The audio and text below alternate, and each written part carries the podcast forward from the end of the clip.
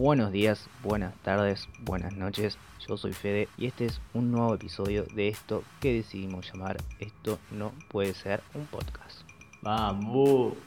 Después de un breve descanso, volvemos con un nuevo episodio y esta vez es dedicado a el mes del orgullo. Happy Pride.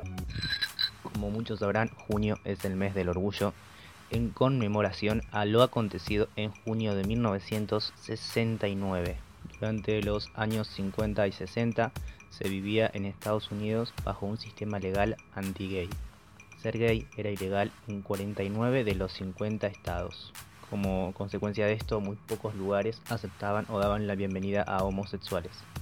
Y estos en su mayoría eran bares. Y es acá donde aparece el célebre Stonewall Inn, un bar propiedad de la mafia que aceptaba a este público y a los que concurrían los sectores más marginados de la sociedad, entre ellos lesbianas, drag queens, prostitutas, trans, travestis, jóvenes afeminados y también jóvenes sin hogar.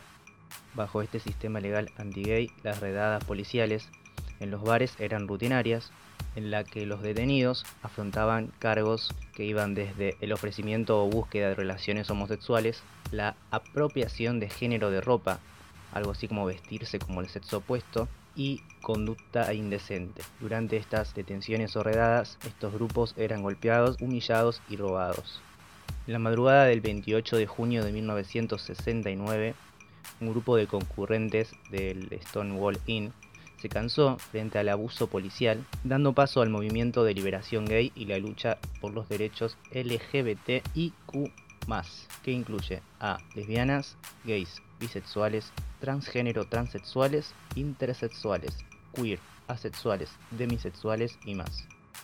El movimiento de liberación gay era un movimiento que instaba a la comunidad a participar social y políticamente de forma directa y radical para contrarrestar la vergüenza social con el orgullo gay.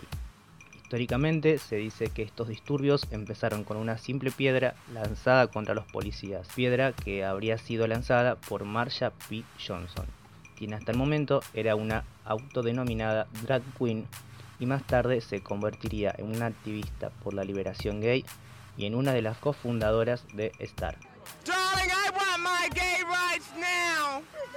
I think it's about time the gay brothers and sisters got their rights, and especially the women. STAR era una organización que servía de apoyo y vivienda para jóvenes sin hogar y trabajadoras y trabajadores sexuales. Los disturbios en Stonewall duraron seis días, desde el 28 de junio al 3 de julio de 1969. Un año después de los disturbios, se llevaría a cabo la primer Marcha del Orgullo en la que Marcha y Silvia Rivera eran convocadas para estar al frente. La primera Marcha del Orgullo era liderada por dos mujeres, trans, travestis y trabajadoras sexuales. Don't be a drag, just be a queen. Whether you're broke or evergreen, you're black, white, beige, chola descent, you're Lebanese, you're Orient. Whether life's disabilities left you outcast but leader teased, rejoice and love yourself today, cause baby, you were born this way. Con esta marcha arrancaba lo que hasta el día de hoy es una lucha por los derechos negados a los miembros de la comunidad LGBTIQ+.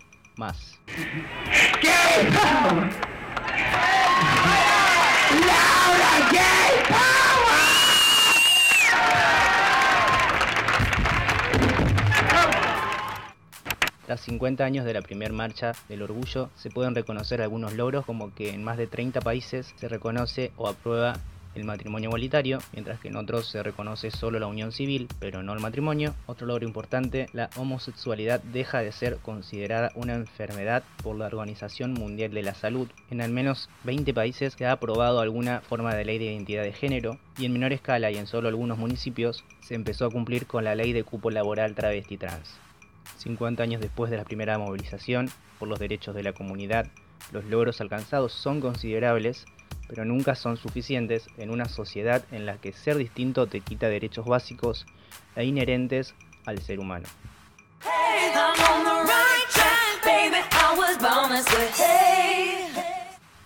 Como siempre, no puedo terminar este episodio sin antes nombrar algunos artistas y canciones que le pusieron voz a lo que la comunidad pensaba y necesitaba expresar.